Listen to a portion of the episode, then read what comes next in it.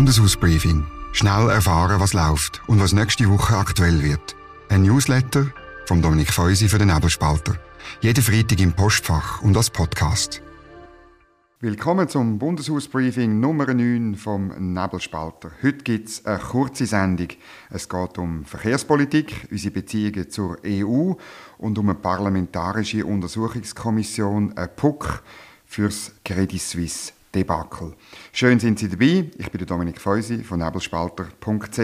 Und wenn Sie nebelspalter.ch abonnieren wollen, dann finden Sie unten ein Sonderangebot. Und wenn Sie den Podcast nicht verpassen wollen, dann drücken Sie jetzt irgendwo auf Folgen.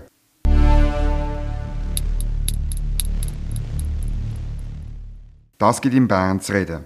Der Albert Rösti will die A1 auf sechs Spuren ausbauen. Und er hat das im Bundesrat letzte Woche durchgebracht. Bei den Grünen herrscht seither Aufregung. Völlig falsche Richtung, Bundesrat Rösti. Das sagt zum Beispiel Fraktionschefin Aline Trede, Nationalrätin Bern. Mehr Straßen bedeutet mehr Verkehr. In der größten Klimakrise der Menschheit und mit dem Ziel Netto Null bis 2050 wäre sechs Spuren Autobahnausbau einfach nur schädlich. Das hat sie geschrieben.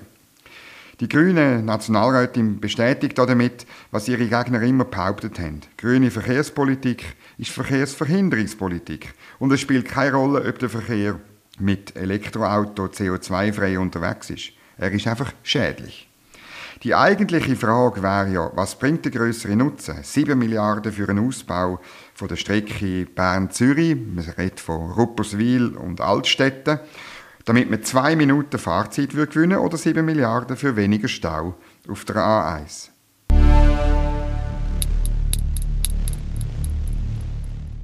Was nächste Woche aktuell wird. Weil viele Politiker und noch mehr Beamte überufert verreisen, ist die nächste Woche nicht wahnsinnig viel los. Weniger als üblich. Der Bundesrat wird sich am Mittwoch einisch mehr über das EU-Dossier bügen. Es geht um mögliche Eckwerte für ein Verhandlungsmandat. Das hat man ja lesen das will er bis im Juni festhalten. Der Bundesrat hat zwei Möglichkeiten. Entweder die Eckwerte enthalten wenig oder gar keine von den zahlreichen offenen Fragen. Ich sage nur Überwachung, Streitbeilegung, Guillotine, Lohnschutz, staatliche Beihilfe, Unionsbürgerrichtlinie, Strommarktliberalisierung, Gesundheitsmarktliberalisierung und noch ein paar andere Sachen. Also entweder man tut das alles weglassen und man signalisiert damit der EU und den Wählern in der Schweiz, dass man bereit ist, überall nachzugeben. Oder die Eckwert listet tatsächlich das auf, was noch so ein bisschen Schwierigkeiten bereitet. Das wäre zwar gegenüber Brüssel ehrlich, würde aber so wie Art zu neuen roten Linien führen. Ihr erinnert euch, das ist langes Thema beim Rahmenabkommen. Und das würde einen raschen Verhandlungserfolg illusorisch machen. Am meisten auf die Eckwerte freuen dürfte sich sowieso die SVP. Sie dürfte davon nur profitieren.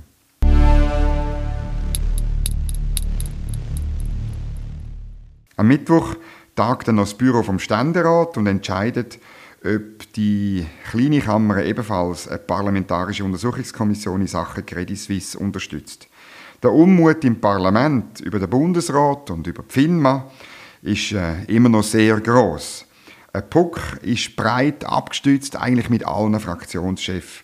Aber es gibt im Ständerat auch die Stimmen, die eigentlich lieber nicht mehr zu fest über das reden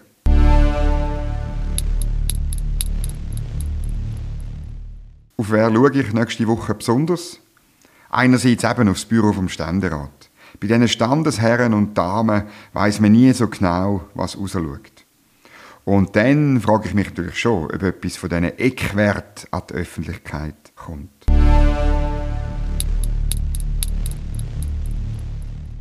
Was sonst noch läuft? Die Geschäftsprüfungskommissionen haben sich ja also im Februar, März vorgenommen, den Indiskretionen rund um den Bundesrat Alain Berset auf den Grund zu gehen. Seit der Ankündigung ist aber nicht viel passiert. Auch am nächsten Montag an einer Sitzung geht es offenbar nur am Rand um die sogenannte Standleitung von Berses Innendepartement zu Ringe, zum Blick und zu anderen Medien.